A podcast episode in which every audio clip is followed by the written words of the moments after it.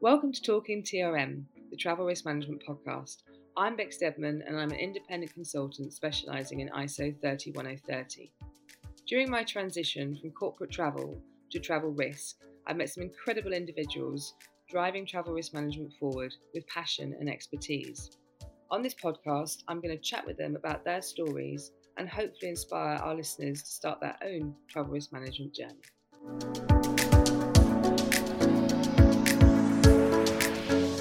Hello and welcome to another episode of Talking T R M. Once again, I'm absolutely honoured to be bringing a, uh, we were just talking about the level of friends that I have, and Matt's like right at the top of my kind of friends that I bring into the into the shows. So again, I'm excited.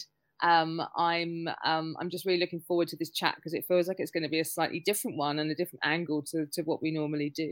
So Matt, we met, I think back in, we were just talking about it maybe twenty eighteen um, when you came into Blue Cube where I was working, and you offer, and you um, delivered our mental health awareness training, and you actually, um, your organisation also, I believe, made two of our employees M H F A's. I always get my acronyms yep. wrong, so I had to really yep. slow down then. I Don't am worry, one, although I do need to review to renew mine.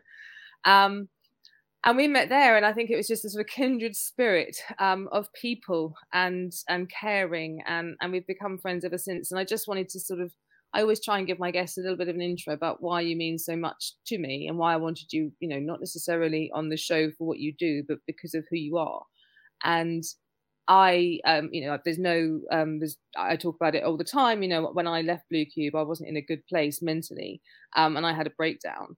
But you were one of the people that got me through that time, and I, you know, I'm so grateful to that. And it's, you know, I've wanted to have you on this show for such a long time because what you do is so important, and it runs through the core of every single thing that we talk about.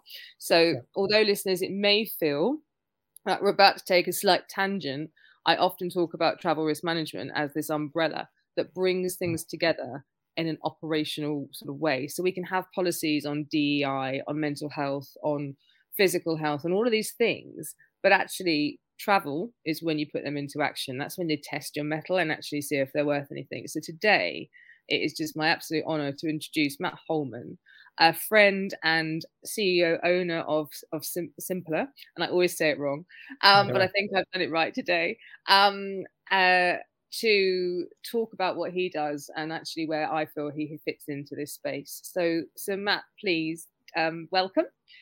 And please tell everybody who you are and what you do. Okay. Um, well, firstly, I just want to say a huge thank you. Thank you for, for being so kind to me at the beginning of this. And I, I think that's one of the things that I try to um, thread through everything I do, is that sort of ability. It's a beautiful gift that we have as humans, is the ability to be kind to each other. And actually saying thank you is a really useful way to remind ourselves that actually, you know, people are going through things and experiences in their lives. And sometimes Um, the kindness element is forgotten because we're so busy and consumed by life, and uh, kindness sort of reared its head more when COVID came. And I think we we talk about this a lot, but I think as we've come out of the pandemic and into this new world, we've sort of gone back to being too busy again. So we've lost this ability to sort of take a moment to, to, to, to say thanks, and, and that's what you did. And I love that. Thank you, Bex, because uh, you're you're an amazing human, and I love you to pieces. So. You know, there's the there's the mutual um, validation of, of, of our friendship. Uh, what do I do? So I am just a normal, everyday human who has a passion for helping everybody else as much as I can. So I have one K P I. I run a business called Simpila. You did say it correctly, and uh, it's interesting. Um, the best way to remember it is to say, as I started my business venture, I wanted to simplify things. So it was all about making things a bit simpler. And the idea of my business is is is very easy. I, I don't have a very, you know, technical construction to my business, because everything I do is focused on one K P I, which is helping people. Helping people to me comes in every shape and size, and it doesn't mean that it's one stream that I work with or one strand that I work with. So mental health training is something that I deliver a lot of, or as a group with my company and my team and the people around me, we deliver a lot of mental health first aid training. We deliver a lot of programs around mental health, all different elements of mental health. Um, but why is it that we're talking about travel risk management? Why am I involved in this conversation is probably the biggest question that people will have. I was a traveler for twenty years. I spent twenty years in business travel. I was a global traveler. I was all over the world. And, and I was a regular, frequent traveler, in, especially in the last years, the latter years, from sort of two thousand fourteen up until about well, the early two thousand sixteen, when I found myself on the sharp end of unemployment because I got fired on a Friday afternoon when I was in the U S. And and so that was painful, you know, for anybody that's been through their own personal experiences with, you know, workplace related mental health challenges. And I'm not saying it was all the workplace's fault. I never want to make that uh, statement. But there's benefit, there's there's there's pieces that were my responsibility, pieces that were the responsibility of my employer, of course. And so that hurt a lot. And being a middle-aged man at the time, as I, you know, I still am a middle-aged man, I, I'm not quite into that latter stages yet, but I'm um, still staying middle. Uh, I felt like I was failing. I felt like I was an absolute failure. I felt like I was all these wonderful things that come in mental health, worthless, helpless, hopeless, you know, um, yeah. And I and I pretty much destroyed my career. So I had to create something else. That's where Simpila was born. That's how it came about. I'm very passionate about everybody. I have a lot of personal journey experiences with, with family members, with experiences with others, supporting amazing people. But what's become really important to me is this uh, validation of the thought that says we need to learn to take care of ourselves first, prioritizing our health. I I sat on airplanes thousands of times and I never watched the announcement. And I never took the announcement seriously. And I never, ever thought I would need to learn about using an oxygen mask. And the analogy of the oxygen mask is perfect for the industry. I don't work in travel anymore. I work across every industry. I work with companies across all businesses because what I work with is people now and humans. And, and ultimately, that's what I'm doing right now. I'm chatting to one of my favorite humans on this planet, you, Bex. And whatever I can do to help, that's what I'm trying to do. So perspectives is important. I try and share what I went through with my experience of travel. I try to help educate people in terms of, you know, my awareness of it. I'm not saying it's perfect. I'm not saying it's absolutely the same for everybody. That's why I'm here. Thank you, Matt. Absolutely beautifully put and making me smile. So anyone who is watching this on YouTube will just see me glowing as he's saying all these wonderful things. But oh my God, we just don't say things enough. I, I happened yeah. to see a post on social media this morning and someone was asking a question, and just within it, just, just, just, just everyone just came back. Well, not everyone, but the majority of people were coming back just being so offensive and so off. And you just think, wow. I know that we're stressed, but come on, if someone doesn't know something, just be kind. Like, you know, what is this? Yeah. Well, just be kind generally. I'm so taken aback when I say hello to someone in a store and they're like, I always say, how are they? And they genuinely go, yeah. I'm fine, thanks. And I'm yeah. like, seriously, no one, but you know, I know what happens, and it's, yeah, it yeah. is like that. So I think, um, well, you nailed it as to why you're here. There's there's lots of things that we can explore with this, and actually, we we started this conversation. Well, we started this conversation years ago. It's it's great to see yeah. us both here. Um, I'm a massive fan, and I think what you did is the thing is that the, the experience that you went through was so typical of of our time.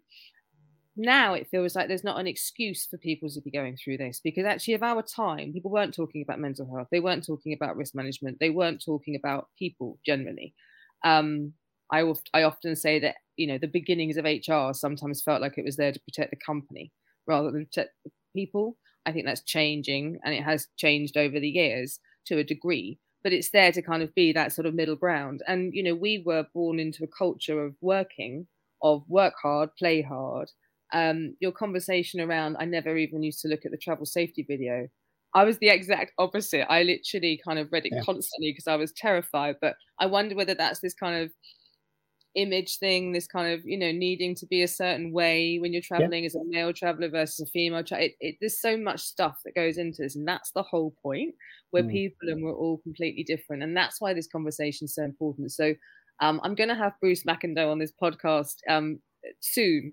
And I know that he's a fan of obviously travel risk management, but he's a huge fan of people risk management. And I think that's what I'm really keen yeah. to bring together today with you, Matt. So let's get into the, to your why. Um, we're gonna we're gonna see where this goes. I know it's gonna be interesting. Um, yep. So yeah, let's dive in. Why? Why? Why? Why anything? Why? Why do we do what we do? Why do we love what we do?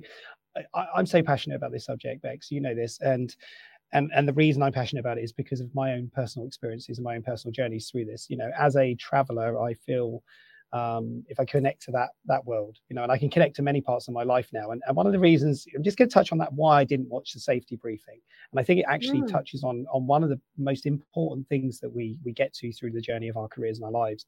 We get to a place where we stop learning. We get to a place where we don't open up our sensory receptors to take on more information, um, albeit now we're in a world where it's so fast and so quick and we can get information at the drop of a you know pin. But but when I was in that place, I thought I knew everything. I felt like I was invincible. I felt like I was in control. I felt like you know all these things were I, I was able to manage. I had a family. You know, I still have a family. I still have my daughters and my wife.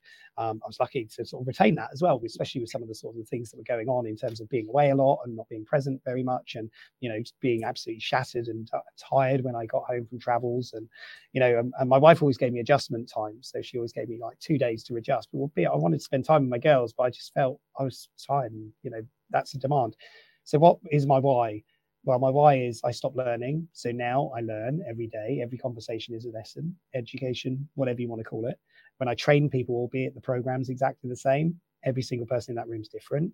And that's what I love now. So I've enabled myself to look at the world through the eyes of many rather than just through what I think is the world. That's given me so much better perspective, greater depth. Um, one of the other reasons of my why is because I am a Samaritan, and I, I'm proud of being a Samaritan, supporting people, again, giving me the opportunity to hear and listen to people talking about their own experiences. And why do I get up every morning passionate? Why do I get up every morning and say to myself how grateful I am because I don't have a job anymore, because I don't have to work, in the sense of I don't see my work as being work, because it's a passion, it's a hobby, it's an interest, it's something that I really enjoy. Um, it's because of my girls, because of my daughters, and and you know they've struggled with some some pretty heavy duty challenges in their lives, and they're young. You know, my my eldest daughter is going to be twenty-one in uh, this year, and and so. She's really struggled with her mental health for five years. And that's something that has really, of course, it could consume you. It could destroy you. It could take you to a dark place. But for me, I've used it as an alternative weapon to help others by taking the opportunity to talk openly. I'm, I'm unshackled now. I don't have, you know, the restrictions that I would have had if I was in the corporate world. And I know a lot of people feel that way. I really, I really would like to talk, but I'm scared. I'm worried. And so, so why do I share what I share? Why do I open up and tell people about the fact that my daughter's been in hospital now for three years out of the last three and a half years? Why do I tell them about what she's been through with their mental health journey? It's not to show off and wanting sympathy. It's just to say, it's why I love what I do, because I genuinely have a reason to be invested in this. And the other element that we can bring into this thought, you talk about sort of mental health and and, and well-being in, in the sort of the opening is, is neurodiversity, because that's something that I was not even really looking at in a lens of any focus until two thousand twenty, when my eldest daughter was diagnosed with autism. Um, and just earlier this year, my do- my youngest daughter was diagnosed with A S D, um, sorry, with um, A D H D. So, you know, this is something that's in my world. It's it's like I'm supposed to be here. Why am I here? Why do I do what I do? Because I'm supposed to be doing this. And that's how it feels. So, you know, and then I bring those experiences to life and I share that. And I love telling stories. And I've got a million stories of everything, because I've taken seven and a half years to learn everything about life. And I don't know everything about life, by the way, but I do know there's some complexities that every single person is going through right now, which which links in a little bit to what you're trying to do with the travel risk management, which is one of the challenges, which is everyone's different. Everyone's right. unique, right? We're all different, right? We're all different. I love that. It frustrates people when they're trying to put systems in place that capture everybody. But that's why I do what I do. I love it too. And it's it's trying to get to this idea that we can't put everything in boxes. Can we stop yeah. putting everything in boxes, please? Yeah. I know that's really, I know that works from a systems perspective, yeah. but actually that's not who humans are. Um, it's so interesting to hear. I just want to put a shout out actually, because you recently did, um, you just run the London Marathon, didn't you? Um, for I autism, did, yeah. for the I Autism did. Society. Um, yeah. And you got a personal best, didn't you? I did, yeah. I knocked twenty-five minutes off my T V. That's incredible. So. I mean, talk about being inspired. Um, oh, my gosh, yeah. Amazing. So you signed up for next year, right? You signed up for next oh, year? I've signed up to um, sponsor you for next year. Yeah. All right, I'll take that. I don't, I don't know if I'm doing it next year yet. We'll see. We'll see. I Well, I'm, that's just my get out of telling you I'm not running. Um, but let's just go back to that. There's a, so there's some... Thank you for sharing your whys. Um, it's... I think this is what it comes down to, you know, in the boardroom, we can make these decisions, we can write these policies, and we forget that the people, whether they are the executives or whether they are the kind of, you know, the, the people doing the work, the operational guys and girls, they all are people and they yeah. all have families, dependents um, of some kind, uh, situations. And I talk a lot about this in travel risk management. I have a mantra, which is that basically anything that can happen, hopefully you're going to like this, anything that can happen to a human can happen when they're traveling. That's the first, but that's the shortened version. Yeah. And then we add on. And the issue with that is it's going to be probably worse when they're traveling because they don't have a support network around them. They're somewhere strange and different. You know, mm-hmm. I touch on, you know, the loneliness that can happen when you're a traveler. The fact that, you know, unfortunately there is high suicide rates in hotels, and actually how do hotels deal with that from a looking after their staff perspective as well, because often it's housekeeping that make the first discovery yeah, yeah. of all of this. And it's just this kind of dark area that we don't talk about. Like a lot of other industries, we, we make a lot of noise about how supportive we are about mental health. We then don't think about the the toll it has on on on the, on the people. I, if we can dig in a little bit deeper to your experiences of, you know, the, the impact it had on you, sort of mentally and physically, I think it's really interesting yeah. that you point out that, you know, as far as you were concerned at the time, you were flying high. I ex- had exactly that experience. You know, I thought I was doing so well uh, before I crashed. um, and I clearly wasn't. You know, looking back on it now, I'm like, um, and I'm now, you know, like you, I can talk freely about this stuff because I'm, you know, I'm not, I can I can do what I want, you know. I, I run my yeah. own business, and yeah. um, and I want to talk about it because I think people don't talk about it. You know, we put so much pressure on ourselves. You know, people are scared of flying. Imagine, and then you've got to be squashed into the back of a plane because your company won't pay for even premium economy to then get to a meeting for two hours. Like, what what is all this about? So, if we can take a slice into your life, and then I really want to feed back into yep. the. to the mental health piece and traveling as well, because I think the neurodiversity piece is just so yeah. important. Yeah, there's there's a lot we can cover here, and um, and you know, and I, I sort of thinking about taking a slice into my life. I think I'll take you back to when I was in that final year of travel, because I think that was the one that really sort of highlighted some of the key challenges that I was experiencing. You spoke already about loneliness, and I think if we overlay the reality of loneliness and travel, you know, if you're spending a, you know a week a month, I was spending a week a month in the U S. And and that was and that lasted for nine months, and then it all went wrong. And and one of the things that I found really challenging was being so far away from home. So, you know, I'm in the U K, and my, my family are in the U K, and I'm in the U S. I had a team in Singapore, I had a team in the in Europe and America. I was working all hours, and and my my my body wasn't really taking it well. I wasn't, and I wasn't healthy myself anyway. And, and you know, there's there's two elements to this. There's the thing about mental health, which is something we all have, but there's also the physical health element. And and we we sometimes don't connect the two points. So if you don't take care of yourself physically, it obviously impacts your mental health, but people don't necessarily realize that. But I wasn't looking after myself. So what did that mean? So I go away for a week, and a typical week would, for me would be, I'd go to a hotel in, in the area that I was going to, and the office was about five hundred meters from the hotel. No further, it wasn't that far at all. It wasn't even a mile. And I would go every morning about half seven to the the office because there's nothing else to do. And every evening I'd walk back to my hotel, and I'd either catch dinner on the way back or I'd have dinner at the hotel. And I'd do that for seven or eight days. Now, of course, loneliness was only present when I wasn't with other people, or that's how it seemed, albeit now I can appreciate that people are very lonely in offices actually while they're on their travels and doing their things. And so for me, I spent all this time on my own, just thinking about things, and, and actually not good things, negative things, you know, and, and worrying about things, and anxiety starts to rear its head. And I'm thinking, what are my children doing? What's my wife doing? You know, wh- when am I getting home? And I, I just had this attitude. I just wanted to go home all the time because I was so, so disconnected. And and I used to phone home, and this is something I shared actually at a dinner once, and, and, and actually made somebody upset when I said it, because they then realized that that was exactly what was going on with them. And, you know, it wasn't said to make people upset, and it's it's not that bad a comment actually. So I'm setting out with a lot bigger impact that it's probably going to have. But I used to phone home from America, and I remember it was like my lunchtime, tea time in the U K. And my girls, my daughters who were younger at the time, this is, we're talking about seven years ago now, um, they would they would just say, what do you want? And and and I and it was almost like I was a stranger phoning into the house. And then my wife would come on the phone. She goes, "Well, I'm just doing dinner, and we've got to do the bath for the girls, and we've got to do this for the girls." And and there was never any conversation about what was going on. All I genuinely craved was connection to the people that I loved the most. And when I lost my job, something magical really did happen, albeit that wasn't a magical moment. And that was my wife reminding me of where I was loved. And she said, "Come home." She said, "Just come home. And, you know, we'll, we'll work through this. We've always worked through challenges together." And and it just then was that sort of that little glimmer of something.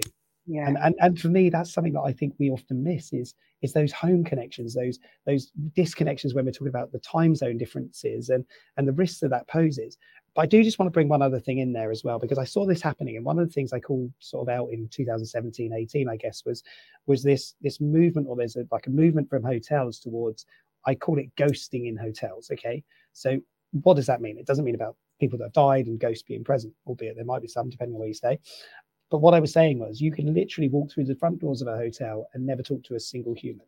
Mm. And, and it was enabled by the hotels. And that wasn't about necessarily, you know, that they couldn't resource. It was more about um, just, you know, productivity or efficiency, I guess is what yeah. the word is.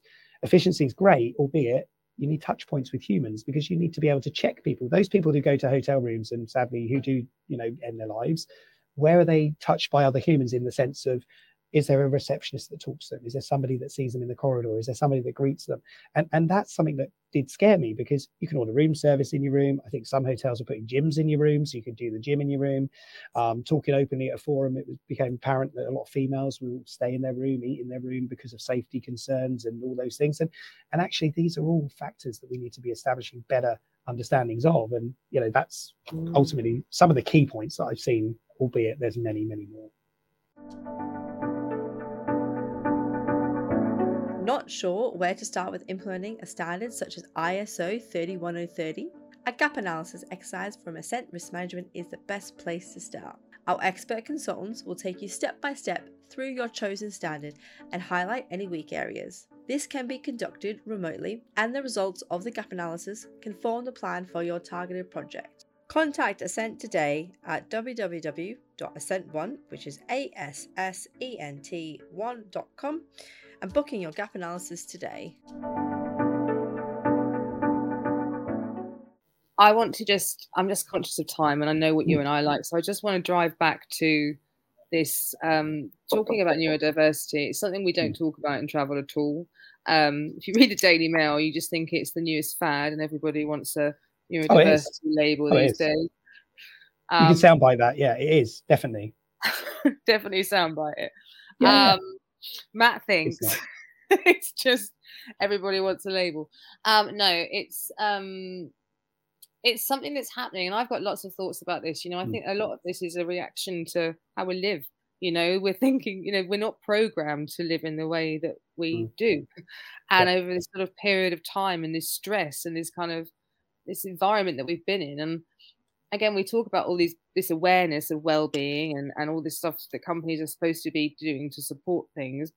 And then we almost joke about them because companies are doing it so badly. I mean, there's some amazing outtakes on mental health training for companies where yeah. people are so stressed and they're not actually dealing with that piece. They're just adding more sort of, you know, so, so what is all that about? But how do we, I think the bit I'm interested in is sort of neurodiversity in, in traveling. Mm-hmm. So I recognise myself as neurodivergent. I haven't kind of given myself a label because I don't really know. Um, I just know that all of my life I've I felt like I could be, I've experienced things differently, and I've sort of been told by people throughout my life that I'm different. You know, throughout work, throughout everything, and and some people like it and love me for it, and some people don't. You know, and I and I feel like I have to change and adapt myself to to different situations. I'm a female, and I. adapt probably we mask more I think than men, don't we, from from what yes. we understand yeah. and so I yeah. don't know, I'm not trying to jump on the bandwagon Daily Mail, I'm just trying to understand who I am a little bit more, um but I think that's what it ties into, is that we're all different. So my mm. approach, whether I'm neurodivergent or not, um is to how to how I might approach a trip would be similar yeah. to some people and completely different to other people. And I think that's the sort of thing that I want to sort of bring into this conversation a little bit. How do we make our travel programs okay for everyone, you yes. know, accessible for everyone? We can't even make them accessible for people with physical disabilities right now. I mean, it's appalling. Yeah. Uh, if you look at the airlines yeah. and what's going on with, you know, yeah. wheelchair access and actually destructions of people's wheelchairs, their life, you know, their, their, their movement and their mm. freedom ultimately, because we just don't seem to have worked it out yet. How do we yes. get better at this? And I just, what are your thoughts on that? You know, with two girls now who potentially with neurodiversity diagnoses, what's yeah. your thoughts for them and what they would need if they were going to embark on a, you know, on a business trip in the future? And what, yeah. what are your expectations around that? Well, you know what? I can I can give abs- absolute fact, because my youngest daughter has struggled with anxiety when we travel every time, and she has A D H D, and, and her sensory receptors are being absolutely bombarded when we're traveling by information. And, you know, I think the thing, and it comes back to why my company exists as well, that simplifying thought, you know, of we, we're in a very complicated world. I'll give you my my thoughts on why we're starting to see a surge in A D H D and A S D um, and the other neurodiverse topics, because obviously dyslexia and dyspraxia and Tourette's and things sit within the neurodiverse the neurodiversity yeah. spectrum. But one of the reasons I think we're seeing this is because, well, a couple of reasons. Firstly is we're raising more awareness. So as we raise more awareness, people can start to identify and notice things that maybe they understanding themselves. And, and that's not a bad thing, actually. The thing about self-assessment is a little bit scary if people are using it as a label to say, I can't do it because I've got A D H D, or I can't do it because I've got A S D. So, so I'm always very cautious with that. Yeah. I think the other reason is because of the world we've been in, people have taken a moment to pause and to think about what's important to them. There's been this sort of moment to change. And as the world's all of a sudden gone from, you know, we went from that lockdown where it was a bit more peaceful, maybe. I know some people found it really stressful, so I don't want to just give it the balance that everybody found it like that. But but we found it there was a bit more peace because we weren't traveling, we weren't doing, you know, all the yeah. things that we filled our busy lives with. As we sort of restarted the engines, what I believe has happened, this is my personal feeling, is there's been a bit of a, an earthquake. The ground's shaken. And when the ground shook, what we saw was the moving of the masks, and the masks started to change. And, and actually, so what we're seeing is the unveiling of, of the truth. And that's not a bad thing, by the way. This is what we need to do. So I do genuinely believe the earth movements have changed the way the masks are seen. So we now start to see traits of autism. We now start to see traits of A D H D. We see people starting to go, actually, I'm really tired. And I've, I've just, you know, I don't know why I'm really struggling right now. The other factor that's happening right now with neurodiversity in particular is the misdiagnosis of mental illness. Now, neurodiversity is not mental illness. Neurodiversity is something that's, you know, you're born with, and it, you know, it can develop, it can be attached to things like mental illnesses, like anxiety, but it isn't an illness. It's, it's something that we have, you know. Recently we had, uh, or sorry, in, in, in April, we had Neurodiversity uh, Celebration Week. We didn't have an awareness week, we had a celebration week, because what we were saying was, look, we've got all these amazing humans who've got some cr- incredible skills. ten percent of the population are deemed to be with neurodiversity, albeit that's not true because it's much bigger. And yet we don't embrace the reality of their skills. You have an amazing skill set. I have an amazing skill set, you know, and I say that with confidence that I'm highly, probably likely with A D H D myself.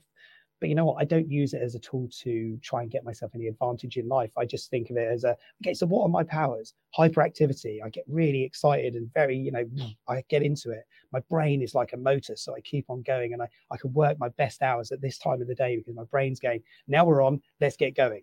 And, you know, and then later in the day, I might be more tired because my sensory receptors have just gone, oh, we've overstimulated. We need to just have a bit of a break. So those things are really important. How do we get to a point in the future where we can help more people with neurodiversity? Well, I think we have to adapt the world to be neurodiverse, not neurotypical. And one of the things that's quite interesting with that, and I've just been working with a conference around bringing neurodiversity into conference and recognizing that maybe ninety percent of the conference delegates would be neurotypical versus ten percent neurodiverse. I said, look, design a conference for the ten percent and the neurotypicals won't worry. They won't be mind. They won't mind it. It won't actually, it won't make them feel upset or angry if there's a quiet room where they can go and they can get some peace.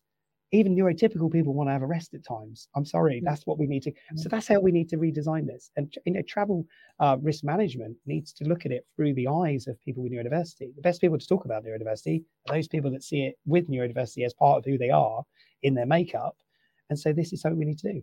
Workplaces, just a call out to anybody that works anywhere. Just talk to your neurodiverse people. Ask them how it feels when they travel. Ask them what you can change when they travel. It's so important.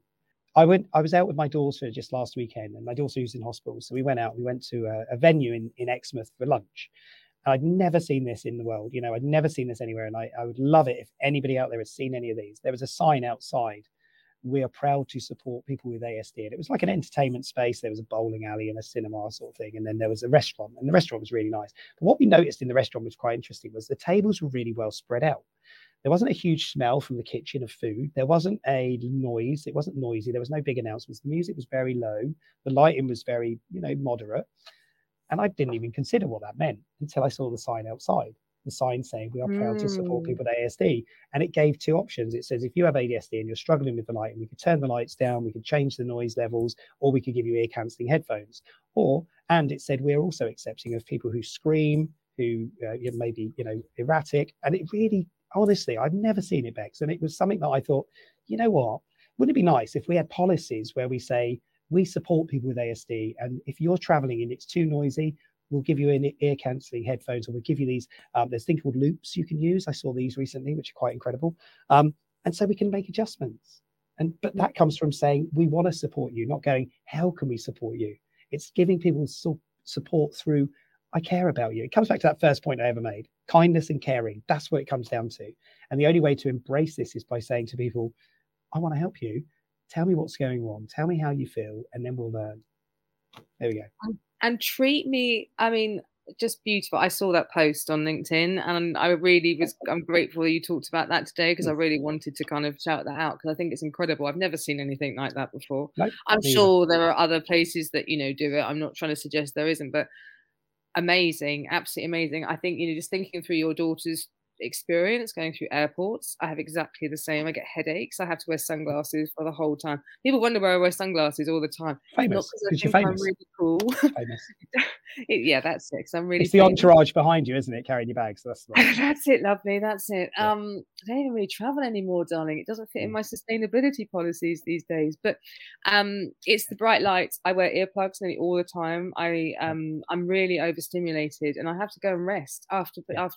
I'm good with people, you know, people, I, I can light up a room, but I'm exhausted afterwards and I can't talk to people for two days. This is the stuff that people don't see. I even had a chat with my sister about this, and she was like, I just don't think, you know, I'm not sure that you are. And I'm like, I don't think we're in a position to be calling people out as to whether they are or not. And she wasn't meaning no. it to be it like is. that, no. but it's just, I am, this is how I feel. So, and I'm, you know, I'm actually feeling I can talk about this now. And how can we, you know, how can we bring this into programs? So for me, it's about bringing people into this, you know, into this space to have conversations when I'm writing policies for companies, including that space as well, and ensuring that we're talking to those travelers. I don't like this idea of being called out by other people. I've experienced that too. I had a boss that declared I might be autistic across the entire office space once, and I was just humiliated.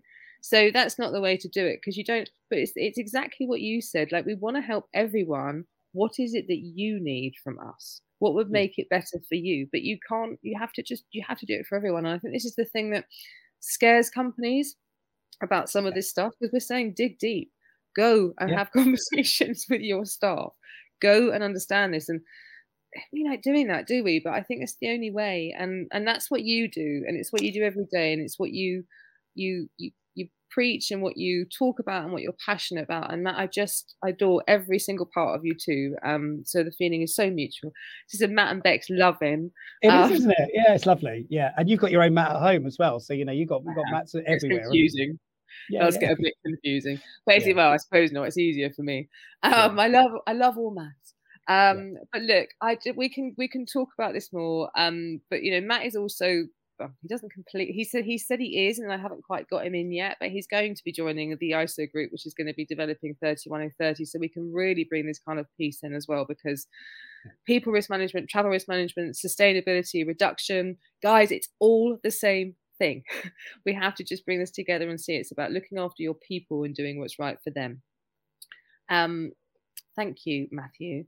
Matt, my dear friend. Okay, so we have been listening to Travel Risk Bex, interviewing or having a conversation with, not interviewing, Matt Holman, um, friend, um, mental health evangelist, but just just generally damn good human being and person, setting an example to the world. Um, we will be back in another couple of weeks for another episode. I really hope that today's brought something different for you to think about this in a different way. That's all I'm trying to do with these podcasts. Um, thank you so much for listening, and we will see you in a couple of weeks. This has been Talking T R M. Take care. Bye. Bye-bye. Thank you for listening to today's podcast. Talking T R M is in association with Assent Risk Management. If you enjoyed listening to today's podcast, please subscribe and make sure to leave a review. If you need any help with implementing an I S O standard, such as I S O thirty-one oh thirty, or if you have any questions regarding I S O, please reach out to Assent Risk Management to talk to our expert consultants today. We can be found at w w w dot assent one dot com. We're also on Facebook, LinkedIn, Twitter, and Instagram, and links can be found in the show description. This podcast is a Clemark Studio production and was produced by Jessica Ingalls.